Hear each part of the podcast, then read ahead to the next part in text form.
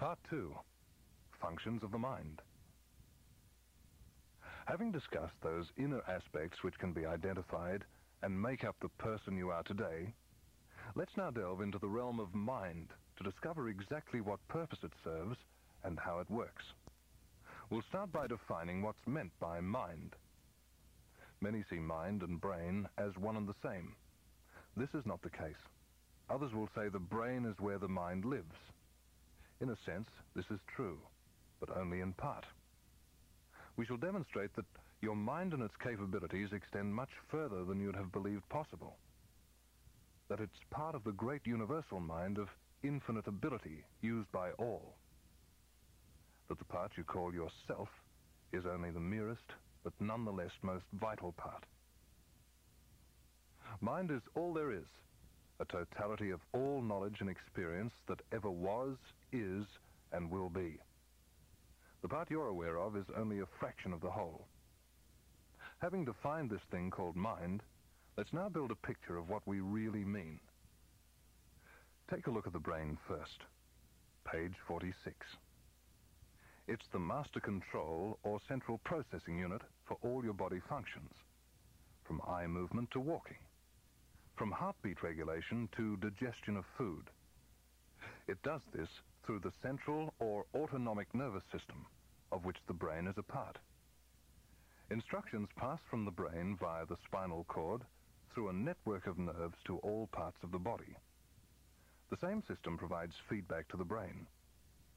Messages from the body tell the brain how things are and if instructions previously issued have been carried out. These body functions were long considered under automatic control, but evidence in recent years has shown otherwise. Using biofeedback techniques, it's been demonstrated that many processes within the body can be controlled by thought. Common examples are those of heartbeat, blood pressure, and temperature regulation. Hooked into a machine to monitor these activities, a subject can deliberately alter his present condition by thinking it. When blood pressure goes above normal, a buzzer is activated, getting louder as pressure increases. The subject, being fully aware of what the process is for, imagines reducing the buzzer to zero, and hey presto, his blood pressure actually goes down. More significantly, once the process is learned, usually in just a few hours, the effect is permanent. From there on, he need only think of lowering blood pressure, and it actually takes place. What's really happening to make this work? If that same person had attempted to reduce his blood pressure without biofeedback training, he would have been unsuccessful because his conditioned response to the thought, reduce blood pressure, would have been, don't be silly, can't do something like that. It's beyond my control. But when confronted with a buzzer, something he could relate to, it became easy. All he had to do was reduce the noise of the buzzer. He identified with the buzzer as an everyday object that he was familiar with. He was unconcerned about blood pressure, something unseen and unknown. His brain took over and said, okay, if you want the buzzer reduced, I'll do it. But the only way is by reducing your blood pressure. This voluntary control becomes a learned experience, which can be initiated at will, with or without the machine. Notice we use the word experience. It's the information fed back to the subject which gives him the experience of something actually happening. He's not asked to believe anything, but experience a result. The experience provides new conditioning or knowledge about himself knowledge of how to do something that was impossible before.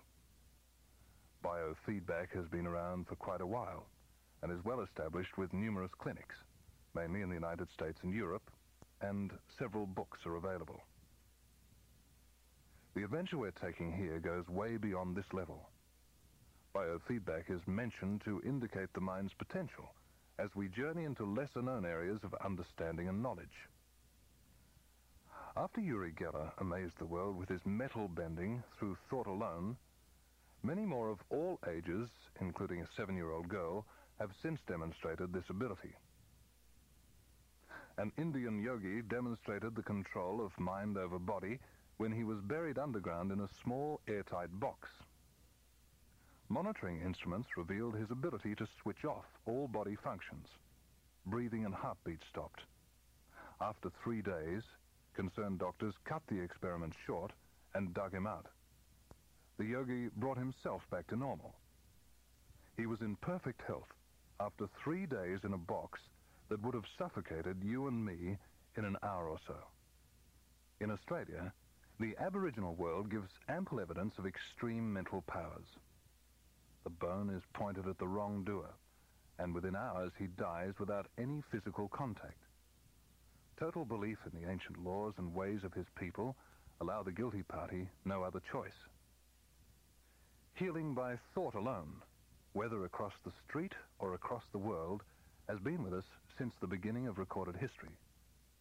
In modern times, thousands are benefiting from something regarded by most as coincidence or trickery. Moving objects by thought, psychokinesis. As yet, it's in its infancy, but it is happening. Precognition, telepathy, the list is endless. Books and articles are plentiful on these subjects. They're mentioned here to bring forward your thoughts in this area. An abundance of evidence not only suggests but proves the existence of a power or energy beyond the normal senses. It's now time to awaken this ability in mankind as we move forward into a new age of awareness. And mankind is you. The message is struggling for recognition in many ways, but is largely falling on deaf ears. Why? Throughout time, anyone with a message, the teacher, the politician, the guy on the orange box, your neighbor, your parents, the preacher, the author, have all been saying, this is the way it is. Believe me. What they haven't said is, this is the way it is. Experience it. Because they can't. This is where you and I are heading. Towards the experience. So bear with me as we go deeper into areas of knowledge and understanding concealed from mankind for a long, long time. Be skeptical by all means, but maintain an open mind. What is this power beyond the senses? It's called many things, such as life force, universal mind, God, cosmic energy, supreme intelligence, etc. The label we attach to it does not matter at this point. We move on now to build a picture of what your mind really consists of. Follow the diagrams as we go, starting on page 48. The easiest way to understand the mind is to see it as two basic areas, the conscious and subconscious. Your conscious mind is that part you call yourself, the I that you're aware of. It includes all the thoughts you're aware of at any given moment. Your subconscious is that area of mind you're not aware of under normal circumstances. Modern research indicates this area has infinite scope and ability. A limiting factor of negative prompters means only a small fraction of the subconscious is used. This is the deep-seated conditioned response acquired over a lifetime, stored away without your knowledge and labeled not for recall. Personal filters are built up over the years by your reactions to any situation you experience. They either inhibit or assist you. Information stored here is often linked with negative prompters from the second picture, preventing achievement in the very things you're trying so hard to succeed in. In the last picture on page 48 is seen the combined effect. A severely limited area of subconscious available with the greater regions blocked off and inaccessible. The most significant point is this. Your conscious mind is the decision maker, but it gets all information for decisions from the subconscious. So in effect, the subconscious determines how far you go in life. No matter what your intentions or willpower demand, you can only go as far as the limitations stored in subconscious allow. Where does it all fit? Look at the two diagrams on page 49. In the first, we show the subconscious extending way beyond the physical body. The lower diagram has it all contained within the brain. It doesn't matter which you relate to. We don't wish to impose any particular belief system on you. The important thing is to grasp the idea of a vast untapped potential within you. The only thing we wish to impress on you is the realization that whilst you're here on this earth for the few short years of a lifetime, then you'd be doing yourself a gross injustice if you did not try for the maximum that life has to offer. Consider the following. You are a unique human being. You have the potential in this lifetime to enjoy the best this universe has to offer. The process for everyone is exactly the same. The process is simple and works 100% of the time, whether you believe it or not. The process is conceive, believe, achieve.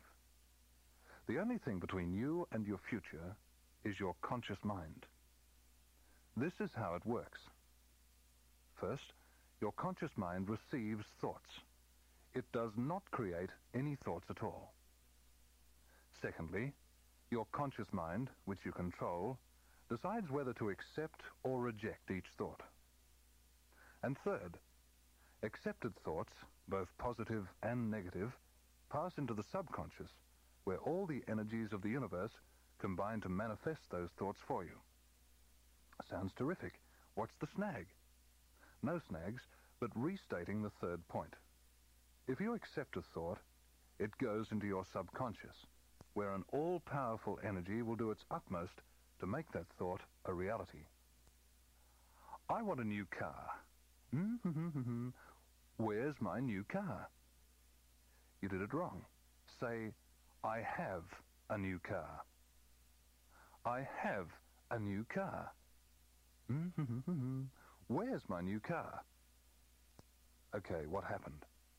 At the same time as thinking, I have a new car, you also thought, this is silly. You can't have a new car by just saying it. It costs big money for a new car, and I don't have it. I'd have to save for years to get it. The only way would be to steal one. Repeating that earlier statement once more. If you completely accept a thought as true, it will pass into the subconscious and universal mind, where all the knowledge and power of the universe will combine to manifest it for you. Included in all the knowledge are those negative prompters planted during your life, preventing you from doing the very things you want to achieve. You're not aware of them because they're buried deep in the subconscious. Now you might think you've somehow got to get rid of this blockage or limiting factor. This would be impractical, as there may be thousands of them, and it would take more than a lifetime to dig out each one and change it. So how do we do it? Like any other system, you can dig away at the blockage, never knowing how big it is or how long it'll take. Or you can bypass it and go straight to the source. If a landslide blocks the mountain pass with a million tons of rock, what would you do?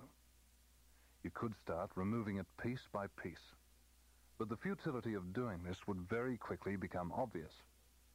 Try blasting through, and you risk further landslides. The only effective way is to go by a different route. But it would take years to find it, you say. Very true. But if someone gave you a map showing the alternate route, you'd use it, wouldn't you? There are only three things you need in this life. A goal, the sincere desire to reach it, the means to get there. It doesn't matter whether your goal is a Rolls Royce, a love affair, a million dollars, an extra egg for breakfast, or just to get through the day. Happiness, health, wealth. The process is just the same. Take a look around you at this great, big, beautiful world that we all live in. What do you see? What do your senses tell you? Can you imagine a world where every plant was the same plant? Nothing but tulips everywhere. No trees, no bushes, no crops to harvest, no grapes to make the wine. Just tulips. Where every electrical device was the same. Nothing but electric drills. No lights, no TV, no heaters, no irons, no food mixers, no radio. Just electric drills everywhere. Where every vehicle was the same vehicle. Imagine a world of nothing but grey Volkswagens. No trucks, no buses, no mobile cranes, no Fords, no motorbikes. And what if every animal was the same animal? Kangaroos. Nothing but kangaroos everywhere. No lions, no horses, no pigs, cows, chickens, no alligators, no wombats, no birds, no insects, no fish in the sea. Just kangaroos hopping round.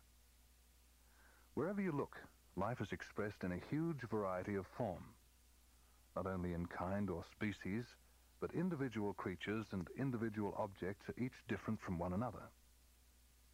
Is all this some freak occurrence in the universe? Hardly.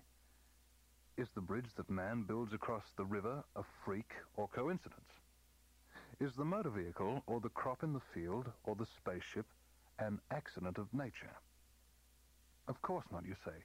They result from conceiving an idea, faith in the ability to create, converting substance into the thing, and hey presto, it's there. Achievement.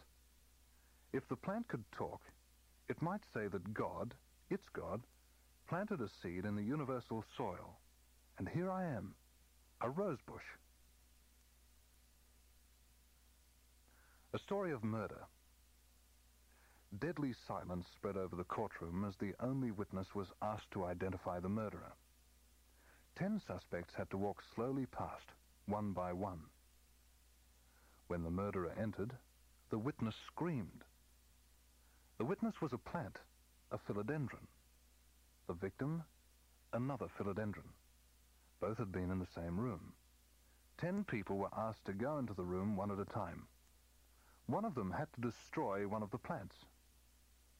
Nobody knew the guilty party except the second plant. In the courtroom, the surviving philodendron was hooked into a machine measuring electrical resistance across its leaves. As the suspects filed by, it did not register anything until the murderer came in, at which point the needle on the scale shot over to maximum. The murderer confessed his guilt. This experiment was actually carried out proving plants can sense events beyond their physical existence. How else but by some common medium in which we all live? Telepathy, instant communication by thought over any distance. There's enough evidence now, it does exist. Clairvoyance, removing the barriers of time and space. Visions of past, present, future. It really happens. What about something more familiar? Electrical energy. We cannot see electricity, and no one actually knows what it's made of. You cannot inspect it under a microscope. All you can do is observe its effect.